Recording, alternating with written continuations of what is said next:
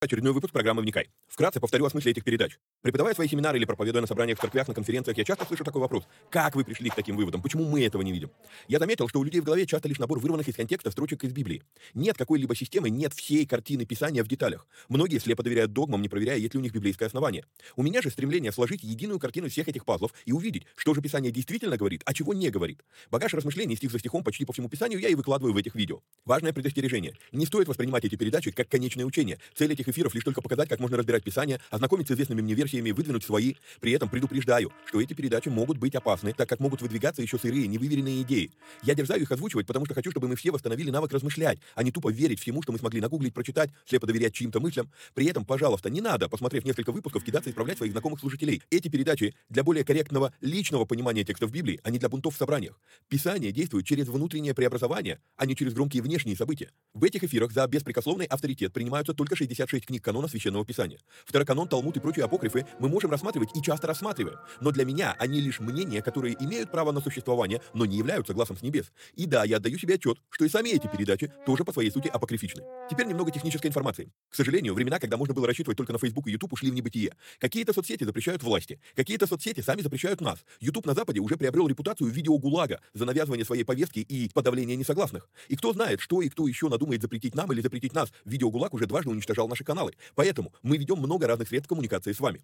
Если вдруг что случится с нашими социальными сетями, помните, что есть сайт успехвбоге.рф, где можно подписаться на рассылку и всегда быть в курсе новостей. На данный момент мы используем четыре платформы для видеоматериалов. Odyssey, Rutube, Zen и Rumble.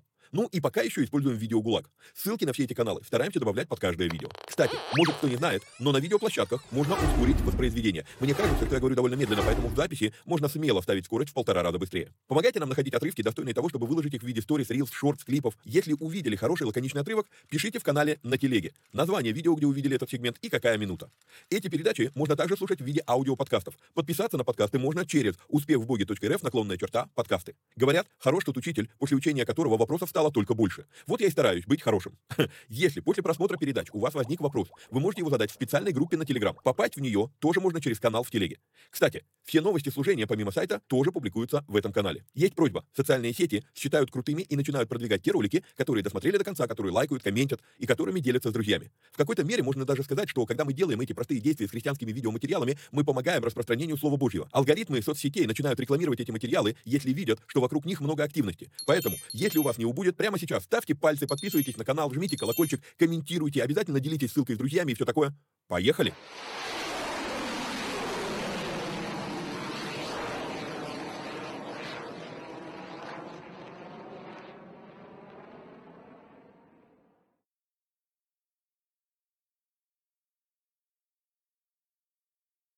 Поехали. То в МИОТ. Привет всем отважным вникателям и вникая зависимым. А, значит, сразу тоже напомню, наверное, я несколько раз буду говорить об этом, несколько видосов подряд. А, мы решили все-таки а, выкладывать и на видео ГУЛАГе все э, эфиры том числе и серии «Вникай 2.0», то есть мы проходим второй раз книгу «Бытие», и мы второй раз проходим а, книгу Иова, что, собственно, сегодня будем продолжать делать, вот, а, но будем выкладывать их на а, YouTube а, в том числе, вот, а, заставку я пока менять не буду, а, да, вроде как я сам умею в этой программе работать, но достаточно муторная программа, поэтому а, не буду пока туда лезть. Это целый проект переделать эту а, заставку. Так что сорян. Вот. Ну и напоминаю сразу, да, все наши дежурные объявления. Напоминаю, что если у вас есть такая возможность, если вам нравится то, что мы делаем, а, и вы можете себе это позволить, то нужно поддержать усилия по выпуску этих передач материально. Сделать это можно переводом на номер телефона плюс 7 999 832 0283. А, как я понял, это ну, система перевода по номеру телефона работает а, в случае, получается, только России. Если вы откуда-то из-за рубежа, а, пишите мне в телеграм-канале, потом там будет, а, ну, собственно, вот, вот, вот, вот, вот по QR-коду можно перейти в, в телеграм-канал и там в комментарии написать сообщение, перейдем с вами в личку и пообщаемся. Вот, а, это первое. Второе, что я всегда напоминаю, что у нас работает платный канал Боженко Премиум. А, во-первых, в нем мы возобновили переводы нашего любимого епископа Тиди, выкладываем переводы раз в две недели, но зато полная версия проповеди. Вот, прошлую проповедь мы выложили, она была час 39, там с чем-то почти час 40. Сейчас работаю над переводом час 17, ну, грубо говоря, час 20. Вот, то есть там такие прям объемные проповеди, причем что, что говорится, его понесло, то есть, ну, у него сейчас прям реально очень сильные послания, которые вот, ну, они с 22 года, но прям очень мощные сильные послания который мы сейчас переводим. Помимо этого, в этой группе у нас есть более плотное общение, и а, если там задаются вопросы, то я стараюсь найти время быстро на них ответить и ответить более объемно, но, правда, если есть на что. На некоторые вопросы, как бы, ну, там односложные ответы получаются. А, вот, попасть в этот канал можно по ссылке, которая у вас сейчас на экране, успехвбоге.рф, наклонная черта, премиум.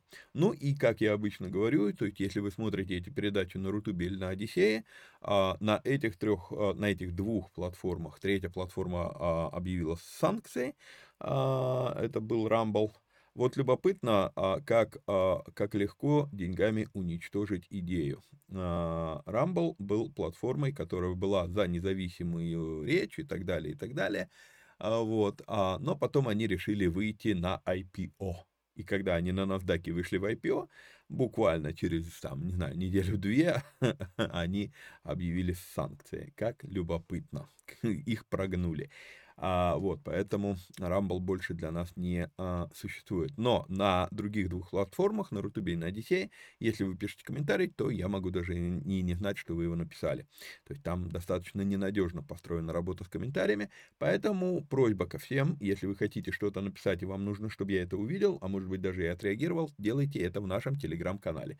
А, ссылка на телеграм-канал, еще раз повторю, а, да что ж такое, вот, по этому QR-коду, или у вас сейчас на экране есть а, текстовая версия этой ссылки. Хорошо. А, переходим. Где у меня планшет? Переходим с вами, собственно, к чтению слова.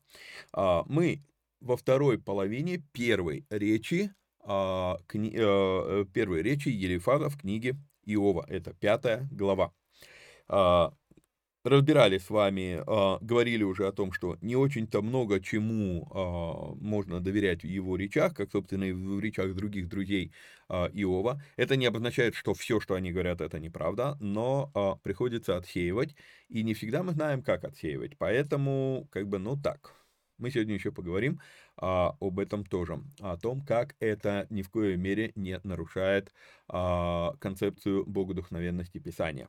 Поговорим с вами про 2 Тимофея 3.16. А, итак, Елифат говорит, продолжает свою речь и говорит, «Вздывай, если есть, если есть отвечающий тебе, и к кому из святых ты обратишься». И а, вот оно, это слово «кадашим», выделяю вам на экране вот, мигдашим здесь получается. И это слово, а, а, как бы мы ни смотрели, куда бы мы по, хронологии, по хронологии не пытались поставить Иова, это первое, хронологически первое в истории а, священных текстов упоминание слова «кадош». И мы, а, показываю вам мышка, вот эта буква у нас идет мем, она является признаком существительного. Им, как я много раз говорил, юдмем, а, это мем, софит, так называемый мем конечное, вот, а, это индикатор многочи... А, множественного числа. То есть мы с вами четко видим, что здесь речь существительное, то есть святые, к кому из святых обратишься ты. И а, у меня возникает здесь вопрос, а откуда такое понимание, что есть некоторые святые, и а, а почему во множественном числе?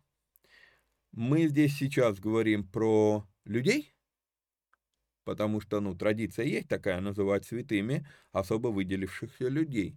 Или мы сейчас говорим про многобожье, потому что здесь не, слово не Элогим, здесь слово кадош во множественном числе, мигдашим, а, то есть ну, это, это что-то, это ну, довольно-таки любопытное употребление этого а, слова. Идем дальше.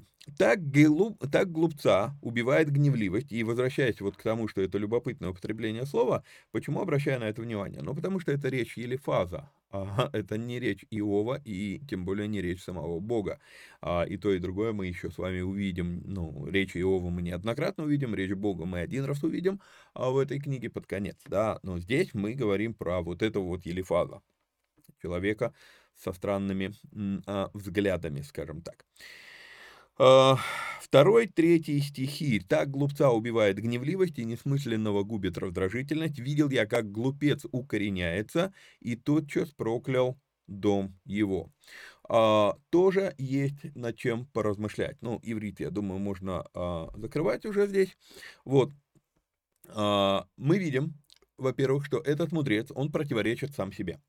А, и при этом забавно, ведь глупец это состояние может быть приобретенным, а может быть врожденным.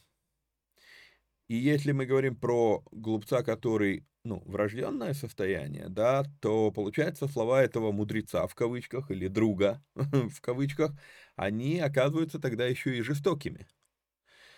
А, глупца убивает гневливость, говорит он сначала но в то же самое время говорит, видел я, как глупец укореняется, и проклял дом его. То есть э, глупца убивает, так, так, так кто здесь глупец-то? Э, ты, то, что ты увидел, что глуп, глупца дом укореняется, и ты решил его проклясть, или, или, или что? Вот. А, и вообще вот эта последняя часть слова, а, это, это, это, этого стиха третьего, она непонятна. И тот что-то проклял дом его. У-у-у. Любопытно вообще, любопытно. Э, слово «накав» на иврите, а, которое переведено у нас как «проклял», это слово, оно скорее обозначает а, «выделил», а, «приговорил». Это слово может обозначать «назначил», да, то есть вот из ряда всех вот обратил внимание на него. Вот. Возможно, возможно, Елифаз здесь хвалится тем, что он способен предвидеть участь глупца. Видел я, что дом, э, что, что, что глупец укореняется, но предвижу, мы могли бы, возможно, и так сказать, но предвижу, что дом его ничего хорошего не ждет. Вот, может быть так. То есть, ну, а, совсем непонятная, а, реально непонятная его фраза. Кстати, заранее говорю, что по речам друзей Иова, а, да и, собственно, по речам Иова будут оставаться у нас загадки. То есть я не ставлю перед собой задачи ни в книге Иова, ни в других книгах, когда мы делаем передачу «Вникай», а, ответить на все вопросы. Скорее, а, наверное, смысл, как я вижу эти передачи, это задать свои вопросы. Да, то есть, ну, есть некоторые места, которые остаются для меня по сей день загадкой. Какие-то уже сложилась мозаика, и я вижу, ага, ага, то есть собрав там 10, 15, 20 мест Писания, я, может быть, могу догадаться, о чем речь. А, но некоторые остаются загадкой. Вот речи друзей а, Иова, они во многом загадочны. Вот, хорошо, идем дальше. Дети, их, дети его далеки от счастья, их будут бить у ворот, и не будет заступника. Жатву его съест голодный, и из-за терна а, возьмет ее, и жаждущие поглотят им имущество его. А, в принципе, в какой-то мере а, мы можем увидеть вот это вот, с одной стороны, это либо предречение, да, то есть если слово проклял, а, вот это слово накав, это как бы выделил предопредел... ну вот, вот я предвижу, да, то есть если это так, то здесь некое такое предречение Елифаза в четвертом, в пятом стихе, либо это все-таки он действительно накладывает проклятие. Еще раз, ну, в иврите это слово, оно неоднозначно. Вот. Так не из праха выходит горе, и не из земли вырастает а, беда. А, и похоже, что Елифаз начинает очень витиевато делать апологию самому себе. Какой он весь крутой, да, есть вот этим разговором, вот видел я дом глупца и а, проклял его или там выделил его, а, предвижу его будущее, да, то а, получается, что он как бы он показывает, вот смотри, какой я мудрый. я знаю, что я говорю. То есть мы можем предположить, что вот это вот витиеватое речение или фаза, которую мы только что прочитали, это а, он закладывает основание, фундамент для своих даль, дальнейших а, высказываний. То есть он пытается в какой-то мере, то есть он говорит, да, вот смотри, ну не из праха приходит горе, да, не, не, не берется ни из, ни из откуда, ни из земли растет беда. То есть он пытается сказать, что у беды Иова есть причины, есть какие-то корни. Но еще раз, мы с вами уже неоднократно подчеркивали эту вещь, да, то есть а, у Елифаза в какой-то мере ему простительно все то, что он говорит, по той причине, что у него не было Писания. У нас с вами есть Писание, и Писание дало нам условия задачи. А условия задачи книги Иова, что Иов, по словам самого Бога, не порочен. И остается таковым до конца. Мы это с вами опять же видим в 42.7. Вот. А, поэтому вот эти вот слова а, Елифаза, все круто, но нам-то известны условия задачи. И поэтому мы видим, что слова Елифаза, что не из праха выходит горе, а в случае Иова оно вышло из праха. То есть для, со, со стороны самого Иова никаких предпосылок не было. А, поэтому беспочвенно беспочвенное обвинение а, Елифазом, Иова здесь мы с вами а, наблюдаем. И все речи друзей, якобы, якобы друзей Иова, они являются ярчайшим, ярчайшим уроком для нас о том, а, почему Иисус дальше, позже, он скажет, не судите, да не судим будете. Проблема а, не в том даже, да, то есть, а, когда я людям показываю, давайте посмотрим а, Матфея 7, не, не первый стих, а с 1 по 5 стих, и задаю людям вопрос, так Иисус говорит, не судите, или Иисус говорит что-то другое. Практически вот когда я показываю людям 5 стихов, люди ну, всегда говорят, нет, Иисус говорит что-то другое, да, то есть, ну, откройте для себя, посмотрите, вы увидите. Но, но речь даже не, о, не об этом, что если ты будешь судить, то будь готов к тому, что тебя будут судить. Но проблема даже заключается больше в том, что когда мы смотрим на чью-то ситуацию, мы не знаем до конца тех обстоятельств и тех переживаний, которые проходят люди в данный момент. А Елифаз же, ну, абсолютно уверен, что он все понял, что да, и не из праха выходит горе, и не из земли вырастает беда. То есть вот это вот его заявление, оно, а, ну, я прям останавливаюсь на нем. Но еще раз, книга Иова четко нам показывает, что, э, что Елифаз радикально заблуждается. И поэтому я пишу комментарий такой, так и в нашей жизни сегодня. Когда мы беремся судить кого-либо, будучи уверенными, что мы знаем, что происходит, и будучи уверенными, что мы раскусили самого Бога, мы находимся в жуткой степени обольщения. Поэтому, и вы будете это слышать от меня часто, пока я буду разбирать а, речи друзей а, а, Иова, лучше было помолчать. Вот. Но человек рождается на страдания, как искры, чтобы устремляться вверх. И опять же, это слова Елифаза. И опять же Иов 42.7, Господь говорит, гнев мой а, пылает на, на тебя, Елифаз, и друзей твоих, потому что вы не так верно говорили обо мне, как раб мой Иов. А, то есть, вот любопытная вещь. Даже сам Елифаз, он с одной стороны только что сказал, что не из праха выходит горе и не из земли вырастает беда, то есть, ну, есть причины тому, что ты проходишь.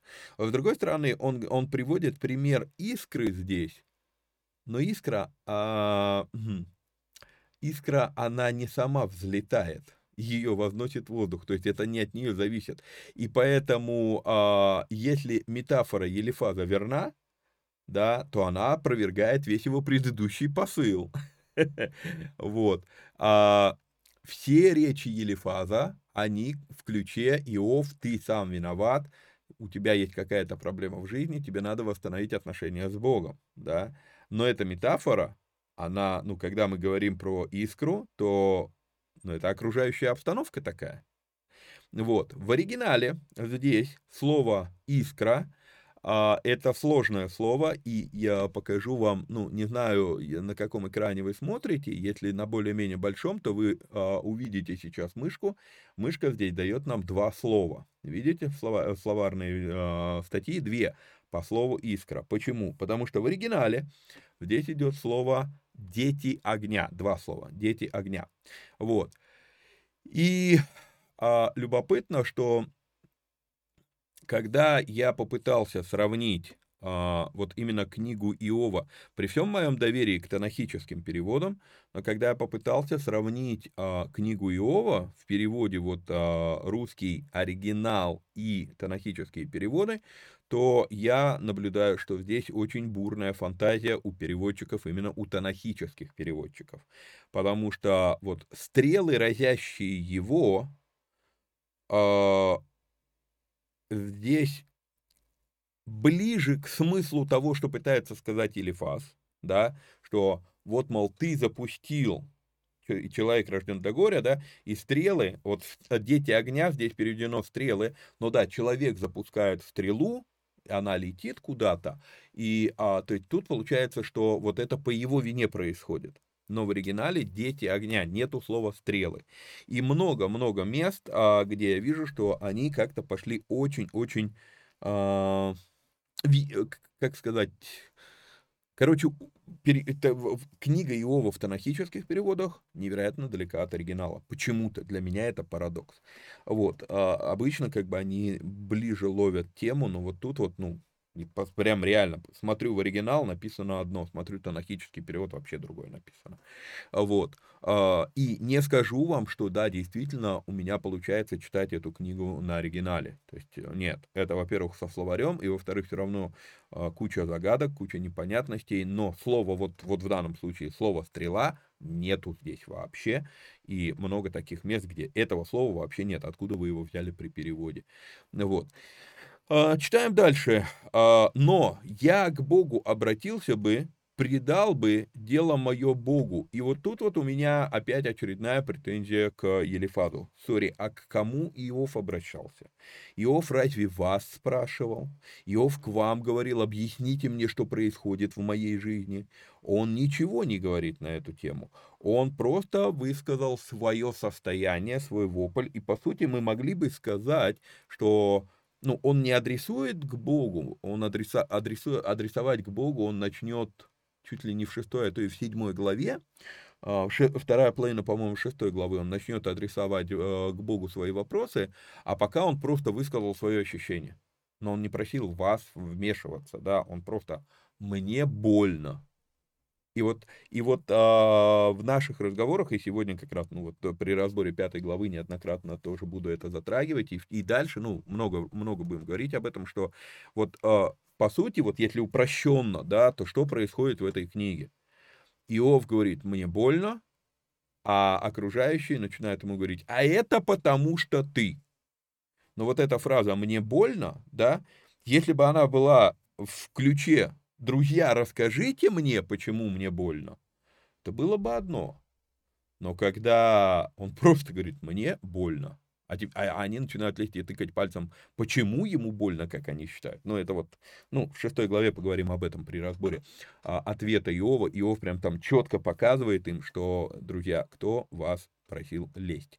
Вот, а, который, но я к Богу обратился бы, то есть он как бы, он ставит себя на место Иова. Иов, если бы я был на твоем месте, я бы обратился к Богу, предал бы мое дело Богу, который творит дела великие и неследимые, чудные без числа, дает дождь на лице земли и посылает воды на, на лице полей, униженных поставляет на высоту, и сетующие возносятся а, во спасение. Девятый десятый стихи Помните, я вам говорил, любая ложь, она всегда замешивается на какой-то, на какой-то, вот знаете, вот как, наверное, мы могли бы это сравнить с а, мукой, да, вот с а, тем, как ставится тесто. То есть мы берем муку, мы берем реальные продукты, мука, а, яйца, там вода, да, что там, еще что-то добавляется, сода кладется, ну, ее там совсем чуть-чуть. То есть это реальные продукты. Потом добавляются дрожжи и за счет чего все это всходит. а всходит за счет, не за счет даже столько самих как таковых дрожжей, да, а за счет того, что когда дрожжи все это начинают вот там кваситься, а, бродить, как мы, как мы это называем, да, то они выделяют углекислый газ, а так как вокруг липкая оболочка, то пузырьки этого воздуха, они начинают, они не могут выйти, и вот за счет этого поднимается тесто, да, и вот здесь вот а, то, точно так же, то есть ложь, она как вот эти вот, э, знаете, а, э, пузырьки углекислого газа. То есть, в принципе, ее становится очень много, но без истины, без правды он, а, она не может существовать. Да? Дрожжи не могут, они, они, они в спящем состоянии, если им нечего пере, ну, переваривать, перерабатывать, превращать в воздух. И вот здесь вот, да, вот 9-10 стих, да, достоверно, и тут бам, 11. А вот не всегда униженных поставляет на высоту, и не всегда сетующие возносятся во спасение. Вот ну, ну, в этой жизни не всегда. И да, мы, э, мы действительно утешаем себя э, мыслями о вечной жизни. Э, кстати, не знаю, буду ли я где-то об этом говорить, но что-то вот сейчас вспомнил, что э, мы все с вами знаем фразу Карла Маркса, э, что религия – это опиум для народа. Э, верующие люди, когда слышат эту фразу, они априори занимают ну, такую отрицательную позицию, как бы вот, мол, вот видите, Карл Маркс обозвал религию опиумом. Но если мы посмотрим исторически, а, я сейчас не могу вспомнить, где я эти данные взял, но, по-моему, чуть ли не на нефтеологическом нам объясняли, а, где-то на одной из лекций, по-моему, мы это проходили, что а, если мы посмотрим, в каком контексте, опять его величество контекст, в каком контексте Карл Маркс говорил, то получается, Карл Маркс говорит именно о том, что опиум в то время применялся как обезболивающее, а, вещество, и он, он сравнивал религию с опиумом, потому что вот в этом вот, вот в этой несправедливости этого мира только вот эта вот надежда на загробную жизнь, она как бы оказывает вот это обезболивающее, правильное слово, наверное, будет седативное, да, я не помню, ну, короче, обезболивающее воздействие на душу человека, что душа смотрит на всю эту несправедливость и как бы, да вообще, и потом ты такой, ну, окей, как, а, как в псалме написано, да, чуть было не приткнулся, я увидев, как благоденствует а, а, грешник неправедный, но потом пришел в храм Господень и утешился тем, что вспомнил конец этого неправедного, да, то есть что будет в жизни вечной. То есть вот а, религия опиум для народа – это фраза, которая на самом деле является комплиментом религии, а не негативным высказыванием что вот в мире нынешних несправедливостей только вот а, упование на загробную жизнь, оно а, является ну, таким вот обезболивающим а, э, средством для души. И вот здесь вот в этой жизни не всегда униженные оказываются на высоте, в этой жизни, далеко не всегда, в этой жизни далеко не всегда сетующие возносятся во спасение, то есть мы действительно только лишь и уповаем на то, что будет после, на загробную э, жизнь. Вот. А, при этом, при этом, опять же, скажу, что если посмотреть здесь танахический перевод, то они так далеко уходят в метафоры, в какую-то поэзию, что я опять просто ну, вынужден сделать комплимент синодальному переводу. Синодальный перевод здесь на, ну, намного ближе а, танахических переводов, именно если мы смотрим с точки зрения близости к оригиналу текста.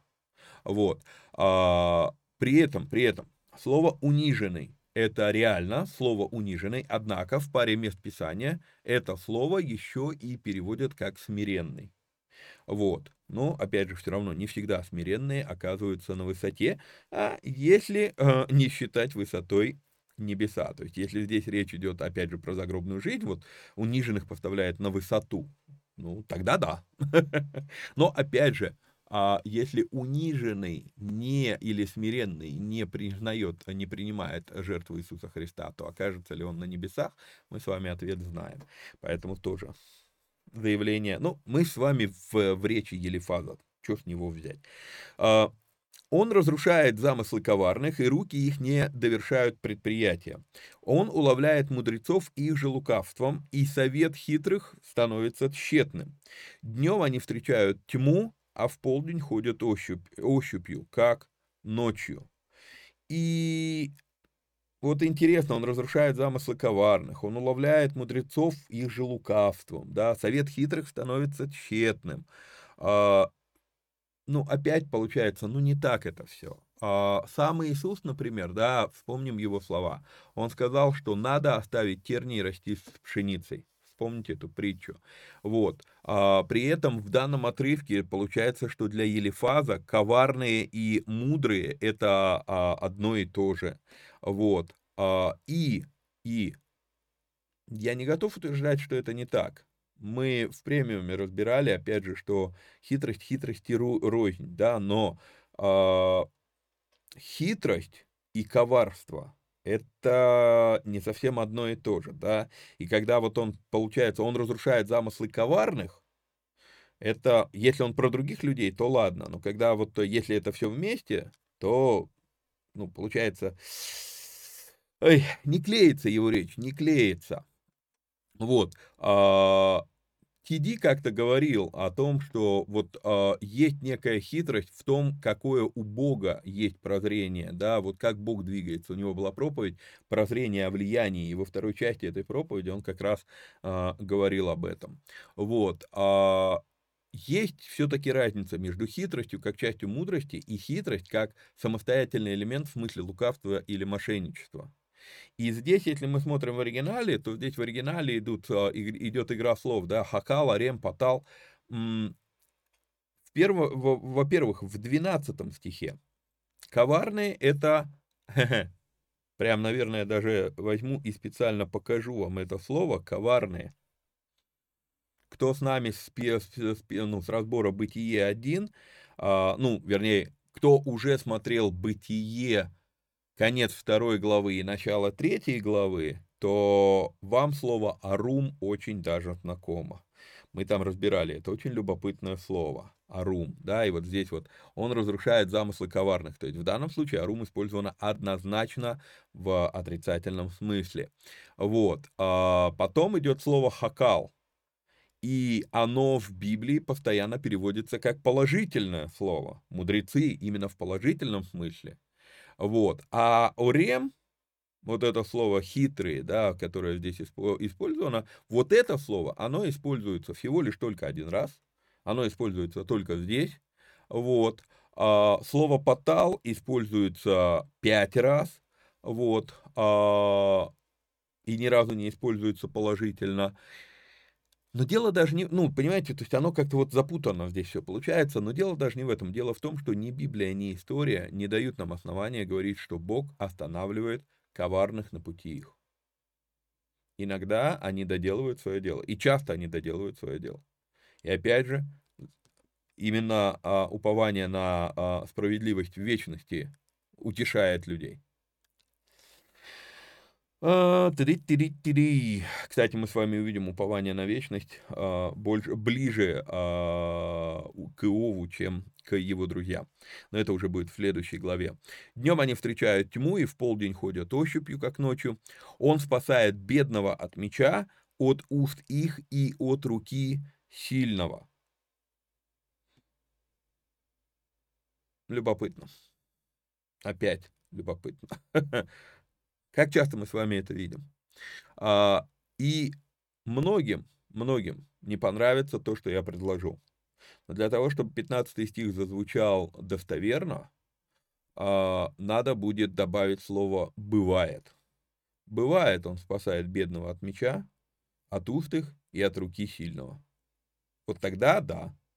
А пока вот так вот, как он говорит, а, опять не клеится. А, и получается, вот если добавить слово «бывает», то маркетинг не работает, да, то есть как бы вот, ну, как говорится, такого бога не продашь, да, вот. А, и в итоге получается, что буквально несколькими строками выше Елифас а, осуждает лукавых, и тут же сам лукавит своих заявлениях, да. И есть несчастному надежда, и неправда затворяет уста свои. Блажен человек, которого вразумляет Бог, и потому наказание Вседержителева не отвергай, ибо он причиняет раны и сам обвязывает их, он поражает, и его же руки э, врачуют. Э, очень опять замешанная фраза, да, опять это дрожжи, опять это где-то правда с неправдой. Открываем с вами первую книгу царств, я вам уже как-то это показывал, собственно, на этой главе мы остановились а, при первом проходе Ветхого Завета. А, возможно, возможно, Анна, когда поет гимн Богу, когда она родила а, Самуила, возможно, она цитирует как раз Елифаза. Но вот именно эти слова я вижу многократно подтверждаются в Библии, в историях людей и так далее, и так далее. То есть вот эти слова, они для меня имеют достоверный вес. Вот. Возвращаемся в Иова. То есть вроде как, вроде как, ибо он причиняет раны и сам их обвязывает, он поражает, и его же руки врачуют, это достоверно.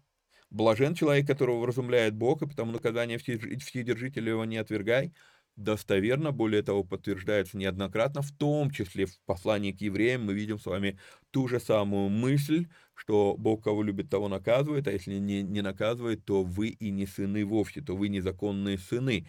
А, то есть мы видим подтверждение этим мыслям. То есть вот эти слова, да, я могу сказать, М? да, достоверно. Чуть ли не первые три стиха, которые соответствуют Писанию, как я вижу вот, ну, во многих других вещах, да, вот, а, и вот когда я вам показываю, да, вот это, вот это достоверно, вот это недостоверно, вот это достоверно, вот это недостоверно, да и по прошлой главе, а, да и многое уже в, это, в это, при разборе Иова прозвучало, возможно, у вас возникает два вопроса. Первый вопрос, как же тогда быть с, дух, с богодухновенностью Писания? А, если это богодухновенное Писание, то как мы можем относиться вот таким вот образом к богодухновенным текстам, да? И второй вопрос, как же тогда отличить, что тут можно принимать, а чего не стоит? Вторым вопросом а, я тоже задаюсь. Для меня это тоже вопрос. Как различать? Потому что, ну, мое знание Писания, оно довольно-таки ограничено. И поэтому сейчас я говорю, что нет, я такого не знаю в Библии, а потом я могу наткнуться на то, что, причем вот буквально вот сейчас, когда я перечитывал 16, 17, 18 стихи, только сейчас у меня произошла связка, о, подожди, а Анна говорит похожие слова, да, то есть, а до этого я как бы, я даже, ну, готовясь, несколько раз готовясь к эфиру а, по этой главе, я, все, я не вспоминал об этом, да, то есть мы можем даже знать какой-то текст Библии, и он у нас не всплывет, а потом вдруг там пройдут годы, прежде чем мы, о, да подожди, это же, так все-таки, как же нам знать, что принимать в словах Елифаза, а что нет? Для меня ответ не очевиден я не готов сказать, ну, у меня рецепта нет. Вот.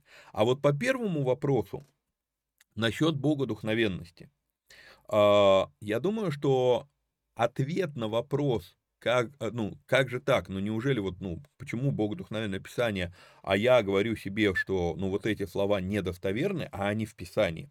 На самом деле, ответ он настолько на виду, что мы его не замечаем. Нам нужно пересмотреть внимательнее, что говорится про богодухновенность Писания. А, нередко и, и, я сейчас опять скажу очевидную вещь, а, которая где-то на подсознании автоматически у нас с вами срабатывает, вот точно так же, как в про, при разборе прошлой четвертой главы я вам показал несколько разных уровней достоверности а, каких-то речений в Библии, да, вот, то есть, в принципе, как бы, подсознательно мы все равно к этому так и относимся. Но доколе мы в сознании, да, в осознанном состоянии не поставим себе четкой формулировки, нам подсознательно где-то будет еще и сталкиваться с тем, что мы додумали к Библии. То есть есть текст Библии, окей, он говорит вот так-то и вот так-то. Но очень часто мы додумываем, что Библия говорит ну, прочитав, да, и мы еще добавляем свое какое-то, свои какие-то предпосылки, свои какие-то предрассудки, и потом мы больше верим в эти предрассудки, чем в то, что Библия реально говорит. Итак, зачитаю комментарий. А, здесь надо кое-что понимать о богодухновенности. Нередко люди думают, что если все Писание богодухновенно, это значит, что все Писание является для нас примером подражания или все, что сказано в Писании, есть правда. Однако это не так. Есть вещи в Библии, которые там богодухновенно записаны не в качестве примеров как надо, а в качестве примеров как не надо. Например, Вспомните историю, когда царь Давид подло чужими руками убивает Урию. Неужели это записано, чтобы мы считали это образцом для подражания? Нет. Тогда зачем эта история в Библии? Ведь вот, вот тут вот начинается реальное действие Бога духовенности Писания. А Богу было угодно именно эту историю а, включить в канон Писания. Ведь можно же было ее пропустить. Я не верю, что вся жизнь а, Давида, она записана нам. Далеко не, не вся, только ключевые какие-то вехи.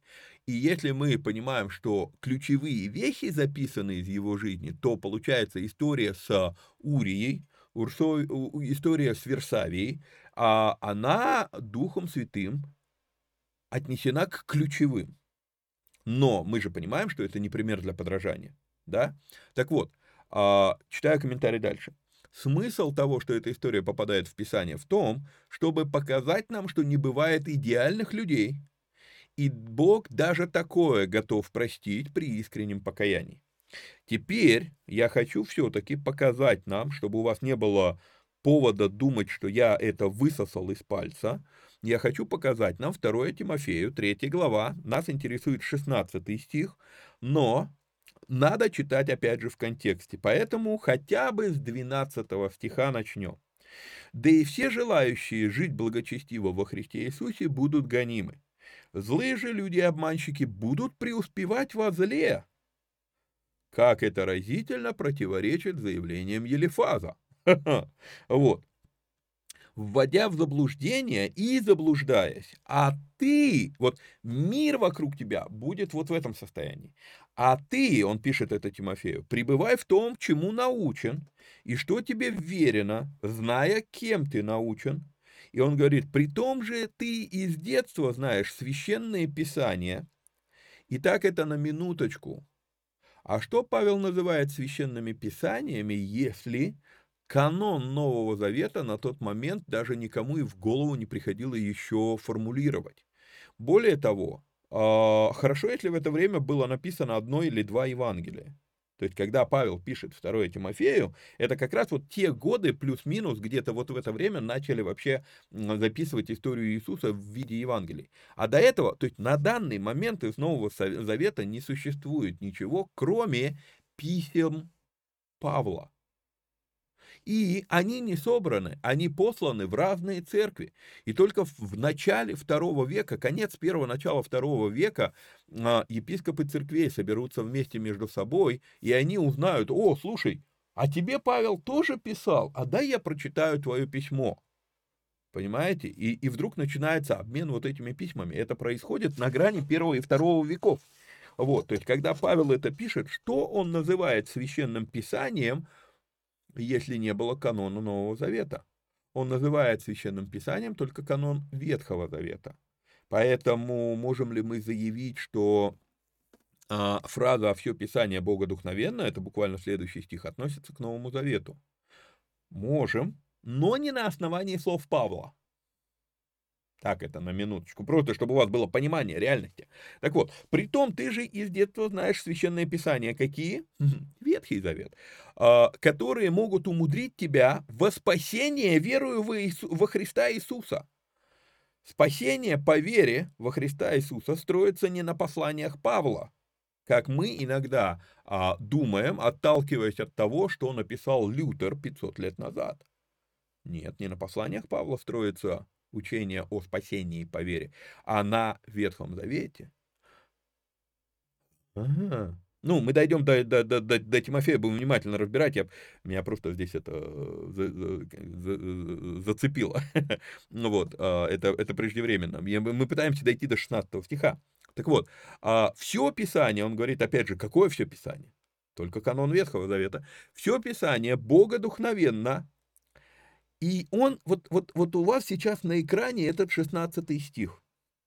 Скажите мне, где в 16 стихе Павел говорит, что все Писание Бога духновенно, поэтому все, что в нем написано, это правда. Где-то это написано здесь? Но подсознательно, из-за того, что мы берем все Писание Бога духновенно, и стоп, Мы дальше не цитируем, мы не заучиваем стих наизусть до конца, в большинстве случаев. Мы просто говорим, все Писание богодухновенно. И у нас из-за того, что, ага, это Бог. Если это Бог, значит, Бог говорит правду. Раз Бог говорит правду, то все, что в Писании написано, это правда. Но что здесь Павел говорит? Все Писание богодухновенно, оно... Почему оно богодухновенно? Потому что оно полезно для научения, для обличения, для исправления, для наставления в праведности. Да будет совершен Божий человек, ко всякому доброму делу приготовлен. То есть вот какой смысл Павел закладывает в термин богодухновенность. То есть те истории, которые мы с вами встречаем в Ветхом Завете, эти истории, они могут нас научить, обличить, исправить, наставить в праведности, привести к совершенству, чтобы мы были готовы к добрым делам. А можно ли нас научить, рассказывая только одну сторону картины? Да нет, человеку постоянно надо показывать сравнение. Вот смотри, вот ты думаешь вот так, а вот Писание говорит вот так.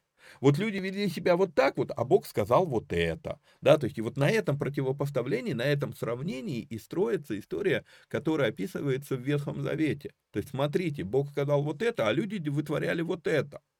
А Бог потом вот это говорил, а люди вытворяли вот это. И получается, то, что вытворяют люди по той шкале а, восприятия текстов Библии, да, если это говорят простые люди, то это очень низкий уровень доверительного восприятия и много скепсиса, потому что это всего лишь люди. Да, ну окей, пророки Божьи, но некоторые пророки Божьи Библия нигде не оспаривает того пророка, он безымянным остается, того пророка, который совратил мужа Божьего, кстати, тоже остается безымянным. Помните, когда Ахав а, собрался принести жертву, Ахав, по-моему, могу сейчас наврать имя царя, но он собрался принести жертву Ваалу, и Библия говорит, что и пришел муж Божий, Скорее всего, это был Михей. А, и пришел муж Божий и сказал, вот на этом жертвеннике и пророков Вала а, будут а, ну, убивать там и так далее, и так далее. И царь протягивает руку и говорит, взять его, и рука одеревенела. И тот умоляет его, помолись за меня, чтобы а, чтобы Господь отпустил руку мою, тот молится, Господь отпускает руку. То есть мы с вами видим, и чудо произошло, и действительно это пророчество исполнилось потом как раз и Илия на, на этом именно жертвеннике и а, убивает 400 пророков Ваала. Вот, то есть и пророчество исполнилось, все. То есть мы с вами понимаем, действительно муж Божий, но когда он возвращается, приходит другой пророк Божий, посылает своего там сына, да, по-моему, или слугу, вот, посылает и говорит, слушай, приведи его ко мне, вот, а, или он сам даже вышел, нет, он сам пошел, вот, говорит, пойдем ко мне покушаем, и этот пророк, первый, который совершил чудо, он говорит, нет, мне Бог сказал не есть в этой, а, в этой стране, не останавливаться, никому в дом не заходить, и тот говорит, а я тоже пророк Божий, пойдем, мне Бог сказал, и тогда этот первый пророк, он как бы, о, ну, раз Бог проговорил, он пошел за вторым, и в итоге он, короче, погиб за нарушение Слова Божьего. А, понимаете, даже к пророкам Божьим еще под вопросом, то есть я не, ста, ну, не могу дать стопроцентной уверенности, достоверности этих слов. Потому что, ну, вот она история, и ты смотришь, и ты думаешь, как к этому относиться, да? Вот, поэтому, поэтому и была вот эта шкала. Но сама эта история, почему она в Библии? А потому что она полезна, это богодухновенно, что она в Библии. Почему? Потому что она полезна для научения. То есть она меня учит, слышь, ну когда, как бы люди, какими бы регалиями люди не размахивали, э, относись к их словам с некой долей скепсиса, если не сказать подозрения. Да? Вот. И служит ли эта история для обличения? Ну, на первый взгляд, наверное, нет. Для исправления – да, для наставления в праведности – да, да будет совершен Божий человек – да, и ко всякому доброму делу приготовлен, ну, не знаю, относится ли к этой истории это, э, э, этот аспект. Понимаете, да? То есть, когда мы с вами смотрим 2 Тимофею 3,16, очень важно дочитать до конца. 16-17, во-первых, да, вот, во-вторых, опять же, посмотреть хотя бы с 12 стиха, он тут не говорит а, о, о цветочках, он говорит, вокруг тебя будет такое твориться, но ты, вот когда вокруг тебя вот это все творится, ты, смотри, Писание может тебя научить, как на все это реагировать правильно. Поэтому, когда мы смотрим на а, богодухновенность Писания, очень-очень важно отдавать себе отчет – Богодухновенность Писания не обозначает, что все, что написано в Библии, это правда, это достоверная информация. В том плане, что исторически, вот когда мы смотрим и то по, про книгу Иова, мы задаемся вопросом, а реально был Иов, или это все-таки некое метафорическое повествование о том, как проходит жизнь человека? Мы даже этого не знаем. То есть мы не можем сказать, что Иов был историческим персонажем. Моисей, да, то, что описано, то, что Бог решил записать, э, Духу Святому было угодно включить в канон события из его жизни, опять же, не все 120 лет его жизни включены в Писание. Да, но какие-то вот э, события включены. Какие? Ключевые. И вот достоверность, историческая достоверность этих событий для нас, да. И его слова для нас имеют больший вес, чем слова там Канана, например, который, э, Канана его звали, а, который там упоминается в Пятикнижии, да, и так далее, и так далее. То есть, потому что он пророк Божий, а это бунтарь против пророка Божьего. Мы вообще можем его отнести к богоборцу. И так далее, и так далее. То есть, вот, вот я хочу сегодня на этом вот сфокусироваться, остановиться и объяснить. Богодухновенность, она имеет другой смысл другой смысл. Не, не тот, который очень часто у нас где-то на подсознании вот закладывается. Ага, если Бог вдохновенно, значит все, что здесь сказано, правда. Если все, что здесь сказано, правда, то это знаменитая реплика Бога нет, которая встречается в псалмах, тоже что ли правда? А, нет, читаем контекст. Сказал глупец, что Бога нет. А, окей. Увидели, да? То есть просто утвер... как формулирую то, что и так многим из нас все равно подсознательно было понятно. Поехали дальше. Надо закончить эту главу. 19 м-м-м. стих. В шести бедах спас, спасет тебя, и в седьмой не коснется тебя а, зло. Так, а, подождите, так я еще не, не дочитал свой э, конспект по а, вопросу богодохновенности. Итак, обратим внимание на 2 Тимофею 3,16. Нигде не сказано, что все в Писании правда, которую надо принимать. Все полезно для назидания? Да. Так, собственно, это, э, так, собственно, это я только что и сказал выше. Пример Давида и Урии с Версавии – это полезно для назидания, но не образец для подражания.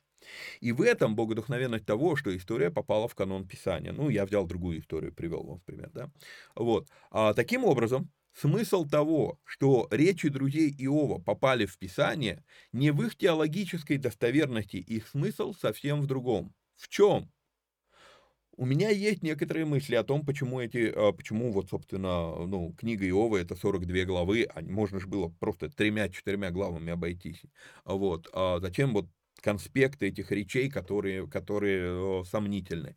А мы будем, по, по мере того, как мы будем читать речи друзей Иова, я буду вам показывать свои мысли о том, почему они включены в Писание фундаментальная мысль, мне кажется, мне кажется, что если, если относиться к этой книге метафорически, то друзья Иова, они чуть ли не являются тремя фундаментальными, ну, прообразами такими трех фундаментальных э, ересей, которые, э, ну, еретических учений, которые э, существуют в истории церкви. И одно из них, вот это вот, это Евангелие процветания, как его неправильно называют, а на самом деле это Евангелие эгоизма, но мы об этом позже будем, будем еще говорить. Читаю комментарии дальше. У меня есть некоторые мысли, именно они и будут моими краткими комментариями, когда я буду, которые я буду давать по мере чтения их речей. И да, я предвижу огромное количество недовольных и несогласных в результате исследования книги Иова. К этому я готов. А, ну, собственно, уже второй раз а, выкладываю это, поэтому немногих, наверное, удивит то, что я говорю. А теперь ко второму вопросу. Как отличить, что можно принимать в речах друзей Иова, а что нет? Как я уже говорил, книга Иова – это не одна из, а самая сложная книга, как по языку, так и по содержанию. И здесь, с одной стороны, я думаю, что в большей части мы лишь вернемся к изначальной идее этих передач. Изначально я планировал, когда вот делал это, ну, задумывалось чтение Библии онлайн, просто вот просто читать Библию, да, вот, то есть мы здесь будем много читать просто онлайн, здесь мало будет комментариев, да. Так получилось, что вот, вот ну, на разборе книги «Бытие», особенно первых десяти глав, то я застрял на том, что я начал давать много-много чего комментариев, ну и потом уже это вылилось в проект «Читаю Библию онлайн», переродился в проект «Вникай». Вот. А, так вот, почти до конца книги Иова есть смысл вернуться просто к изначальному плану. Просто читаем и кое-где комментируем. Вот, а, там, где это уместно. Однако один намек на то, как же вычерпать крупицы драгоценного из ничтожного в речах друзей Иова, мы обсудим. Когда Писание цитирует слова глупца «Бога нет», никому не придет в голову оспаривать два очевидных факта. Сами псалмы богодухновенны, однако в них цитируются слова обычного безбожника. А следовательно, именно эти слова не являются богодухновенной частью богодухновенного псалма. Богодухновенность в том, что Бог решил включить. Смотрите, не вы первые, кто подумал, что его нет. Это издревле было известно. Люди давно так говорили. Но кто это люди, да? Вот. А, еще раз. По Божьему вдохновению Давид цитирует не богодухновенные слова надменного или глупого человека и под помазанием тут же оспаривает э, это заявление. Такой же случай мы видим с вами в первом послании к Коринфянам. Кто был на семинаре «Деньги по-библейски», я вам показывал эту вот матрешку контекстов и так далее. Вот. И второй уровень а, в этой матрешке – это потребность воспринимать стих с учетом того, в какой книге Библии данный стих находится. Вот. И там мы рассматриваем, допустим, на примере слов «все мне позволительно». Да? Слова «все мне позволительно» встречаются только в послании, первое послание Коринфянам. А, и эти слова противоречат общему содержанию всей Библии.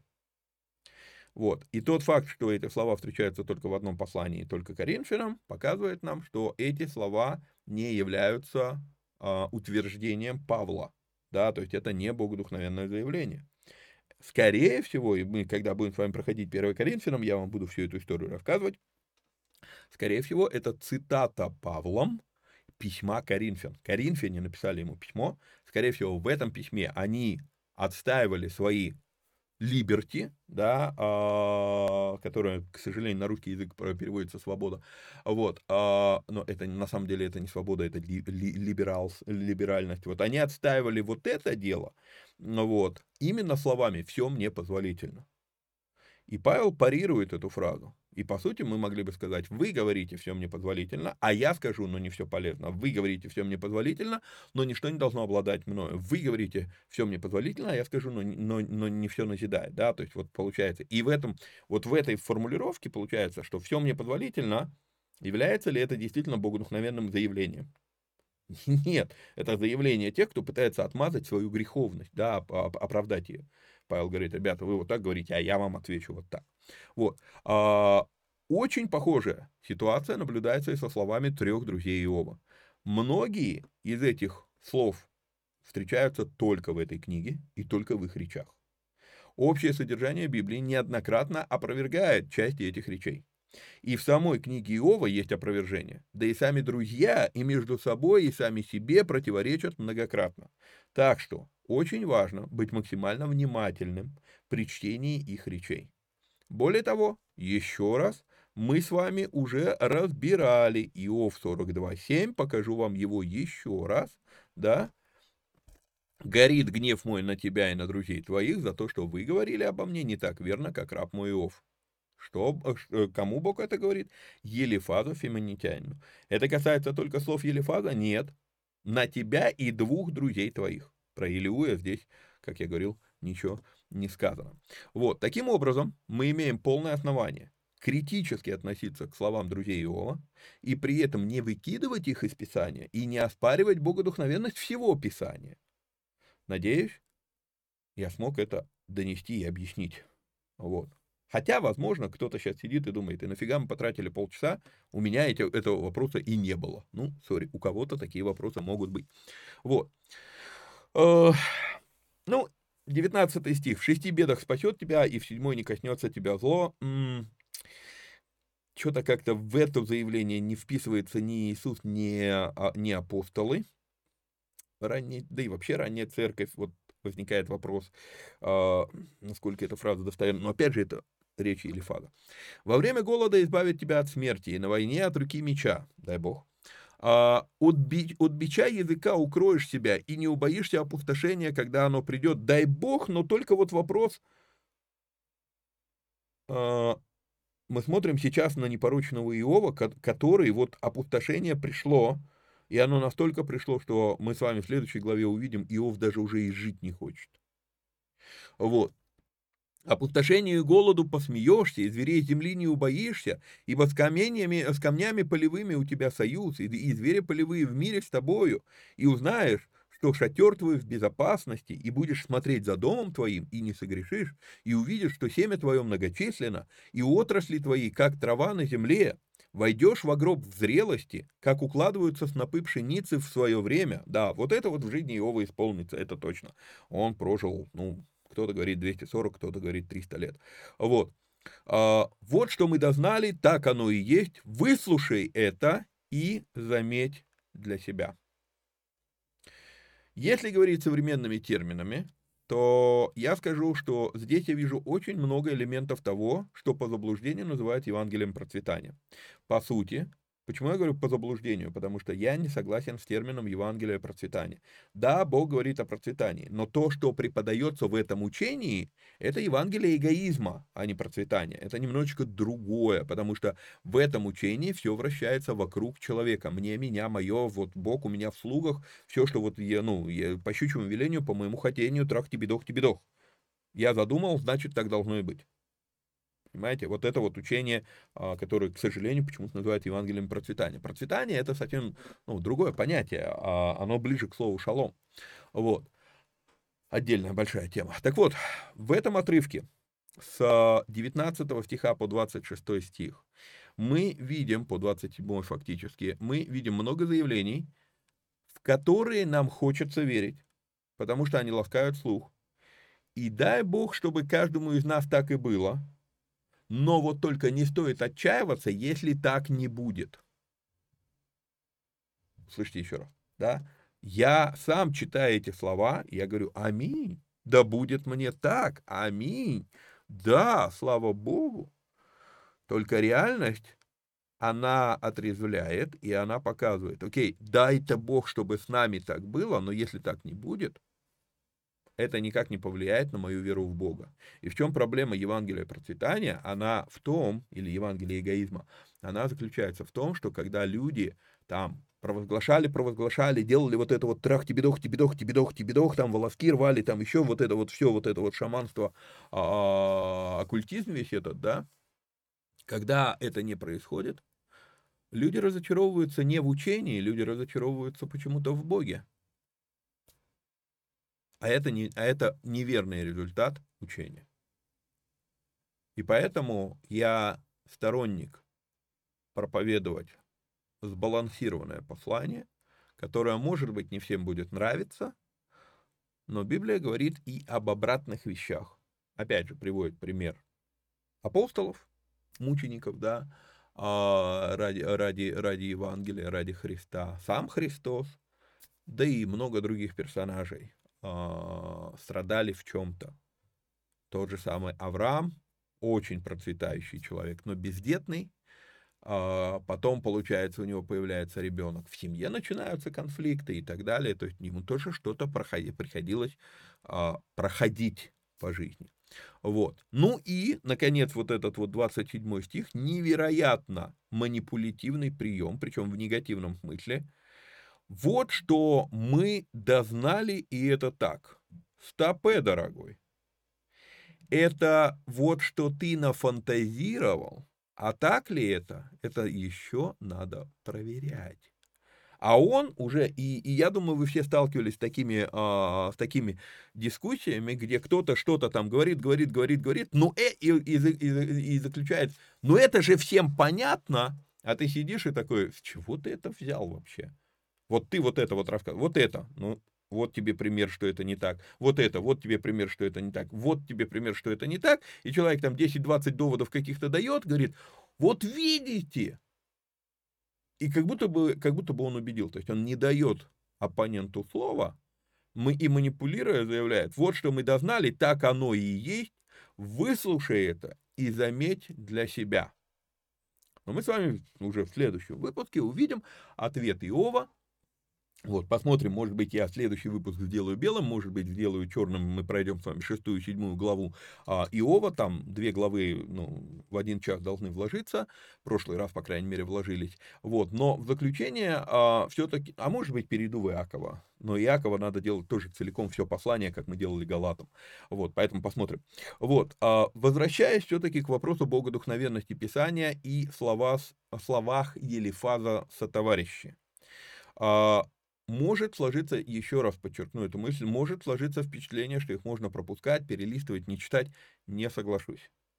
Перечитывать их слова важно и нужно, чтобы самому не попасть в подобное мышление, что якобы Бог у тебя в прислуге. Поэтому их надо читать как пример того, как не надо мыслить и как не надо воспринимать Бога. На сегодня будем на этом заканчивать. А, напоминаю, что надо подписаться, лайкнуть, прокомментировать, поделиться ссылкой. Ну и если есть такая возможность, то поддержать эти эфиры материально по номеру телефона плюс 7 999 832 0283. До следующей встречи. Вникайте самостоятельно. Всех вам благ и благословений. Пока-пока.